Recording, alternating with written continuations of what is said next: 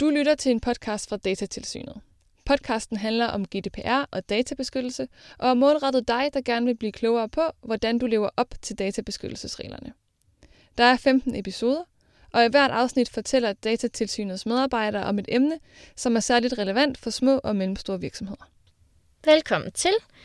Jeg hedder Senia Dinesen. Jeg sidder som jurist inde ved Datatilsynet, og i dag har jeg taget Allan Frank med mig herind. Goddag, goddag. Jeg hedder Allan Frank, som sagt, og jeg er også jurist og arbejder i Datatilsynet, men jeg er også I T-sikkerhedsspecialist og arbejder med det. Så jeg har fået lov at komme med her. Det, vi skal snakke om i dag, det er, hvad er et sikkerhedsbrud, og, og, og hvad skal jeg gøre, hvis der er et sikkerhedsbrud i min virksomhed? Og øhm, det, man kan sige, det er, at altså, sikkerhed det spiller bare en central rolle i, i databeskyttelsesforordningen. Det er rigtig vigtigt, at man passer så godt som muligt på, på de registreredes oplysninger.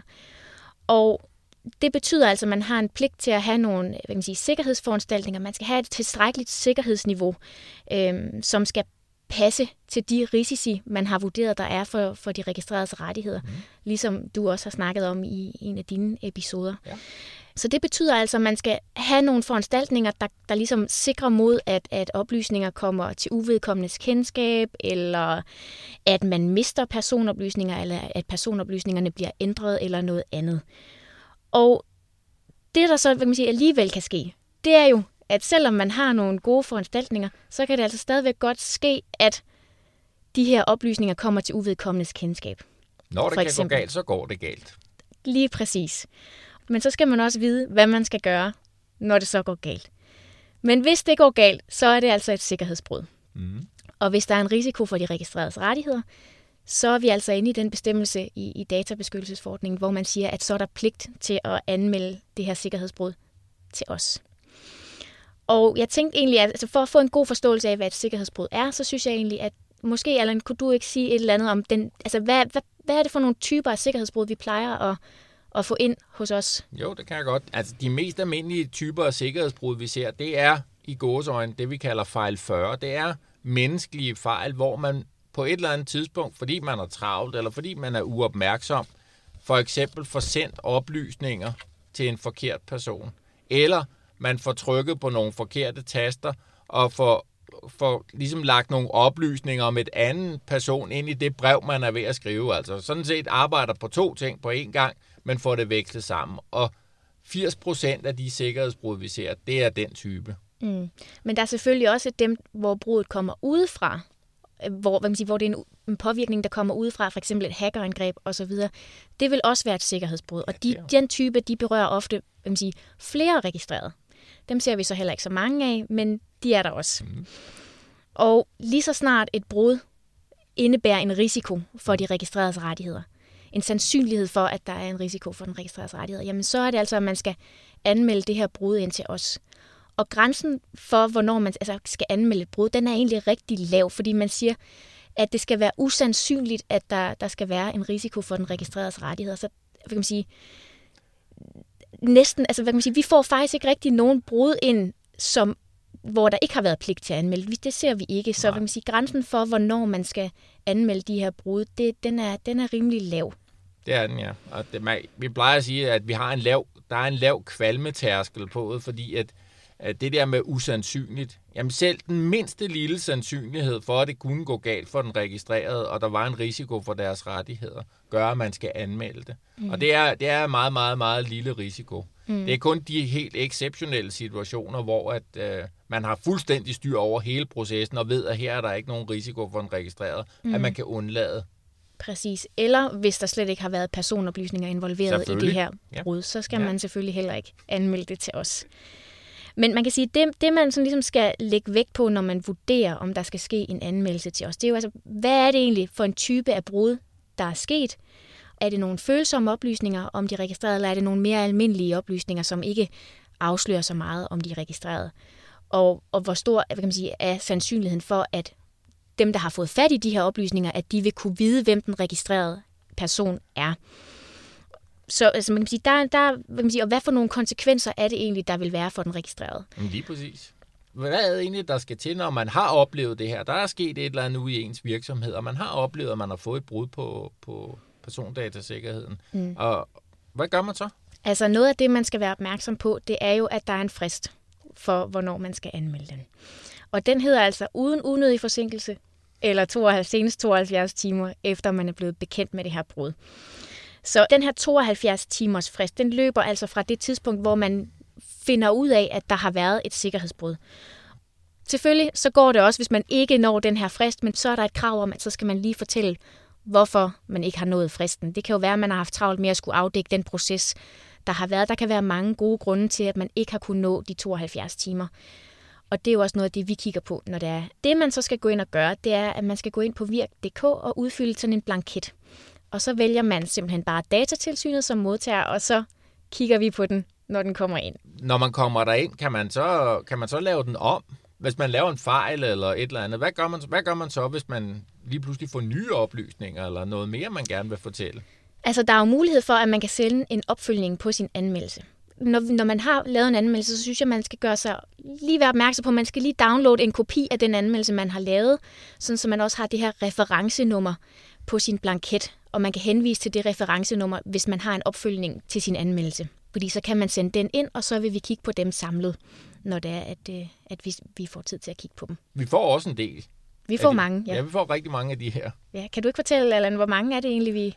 Jamen altså, sådan det ser ud lige pt, og lige pt, det er jo så i august måned to tusind og nitten, der ligger vi sådan cirka på omkring en seks hundrede anmeldelser om måneden. Og, og det er jo alligevel en, en lille chat.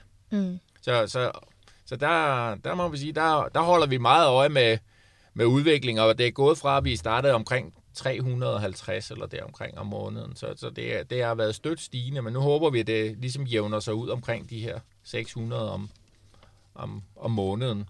Og der er brud i alle kategorier. Og det er derfor, det er vigtigt, at man husker det der referencenummer, som du sagde. Mm. Mm. Noget andet, der også er rigtig vigtigt, at det er, man kan jo godt komme til den situation, hvor man vurderer, at der ikke skal ske anmeldelse ind til os. Mm. Men der skal man stadigvæk huske på, at generelt med forordningen, så er der jo det her dokumentationskrav. Man skal kunne dokumentere alle de vurderinger, man har lavet, og det gør sig altså også gældende i forhold til de her sikkerhedsbrud. Man skal dokumentere internt alle sikkerhedsbrud, der har været, mm. og man skal kunne forklare, har vi anmeldt det, eller har vi ikke anmeldt det, og hvis vi ikke har anmeldt det, hvad er det så for en vurdering, der har ført til, at vi mente, der ikke skulle ske anmeldelse af det her brud. Lige præcis. Så det vil altså sige, at man skal dokumentere datoen for, altså hvornår det her brud sket, hvad er der sket? Hvad er der egentlig gået galt? Og hvad har man gjort for at stoppe det her brud, og for at sikre, at der ikke sker lignende brud i fremtiden? Så det, det er sådan nogle ting, at man skal, man skal dokumentere internt, hvis, også hvis vi beslutter os en dag for at, at kigge forbi og føre tilsyn, så er det blandt andet sådan noget, vi vil efterspørge. Man har simpelthen en pligt til at føre den her liste over de her. Det har man, ja, ja det har man. Nu har Allan jo tidligere også lige snakket lidt om øh, de her hvad man siger, sikkerhedsforanstaltninger, der har været, og at man skal lave en risikovurdering, og at man skal fastsætte nogle foranstaltninger, der passer til de her risici. Og noget af det, man ligesom også skal have fastsat efter forordningen, det er de her organisatoriske foranstaltninger. Og det kan faktisk vise sig at være ret vigtigt i forhold til håndteringen af sikkerhedsbrud, fordi at de vil opstå, og så er det altså vigtigt, at man har nogle medarbejdere, der kender proceduren for, hvad skal jeg gøre, hvis jeg er kommet til at sende noget til en forkert modtager? Hvem skal jeg sige det til? Og hvordan er processen i forhold til anmeldelsen til Datatilsynet? Hvem står for det? Og det er altså godt at have nogle fastlagte procedurer eller interne politikker for, hvordan man ligesom håndterer de her sikkerhedsbrud. Og det er noget, man skal have ude i den enkelte virksomhed. Altså, man skal simpelthen have nogle regler, som alle de ansatte ved, dem der behandler og har med personoplysninger at gøre, sådan at de ved, hvordan de kan, hvad de skal gøre, hvordan de skal reagere, hvis der er et eller andet, der er gået galt, eller de lige pludselig får sendt den her e-mail til den forkerte. Mm. Så, så det er godt at have noget awareness omkring ja. Det her i, i organisationen. Ja. Ja, det er. Hvad kan der ellers, hvad kan der ske, hvad kan der ske, hvad sker der, når Datatilsynet så har fået de her anmeldelser? Øh, er der andre ting, vi, vi kigger på? For eksempel, så, så ved jeg, at der, der er noget med, at hvis risikoen for den registreredes rettigheder er høje, så skal man også som en dataansvarlig, en god dataansvarlig, gøre et eller andet. Ja, altså når man har vurderet, at der er en risiko for den registreredes rettigheder, hvis den vurdering falder ud til, at den her risiko er høj, jamen så er det faktisk rigtig vigtigt, at man også underretter den registrerede om det her brud, der har været. Sådan så man giver den registrerede mulighed for ligesom at forholde sig til, hvad der er sket, og om de måske skal sikre sig mod identitetstyveri eller andre ting, der nu kan være mulige konsekvenser af, af det her brud for den registrerede. Så, så der skal man altså øh, give den registrerede øh, en, øh, en underretning, øh, og, og det skal ske uden unødig forsinkelse, Allan. Ja. Det skal simpelthen det ske hurtigst muligt. Whoopsie.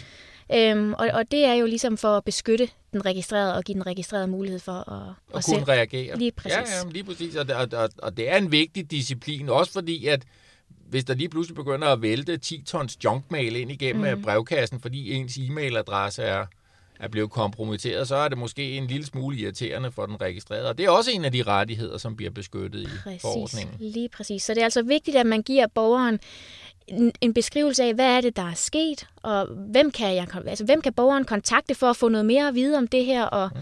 og give noget information om muligheden for at klage til Datatilsynet, hvis, ja. hvis vedkommende ønsker det, og, og fortælle, hvad, konsekvenserne, hvad de mulige konsekvenser kan være for, for den registrerede i forbindelse med det, med det her sikkerhedsbrud.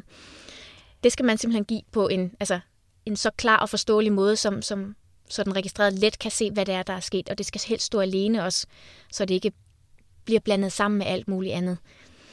Kan sådan en dataansvarlig, der anmelder et øh, brud på persondatasikkerheden til Datatilsynet, kan de forvente, hører de fra Datatilsynet? Ja, det vil de gøre. Okay. Øh, det vil de altid gøre, uanset okay. hvad. Det er bare et spørgsmål om tid, kan man sige. Vi får jo rigtig mange ind, men vi vurderer alle brudene, der kommer ind. Der vil også være nogle brud, hvor vi vurderer, at altså, det er en enkeltstående hændelse, som, og hvor, man vil sige, det vil jo normalt altid give anledning til, til en kritik, når der er en, en risiko for de registreredes rettigheder i, i forbindelse med et brud.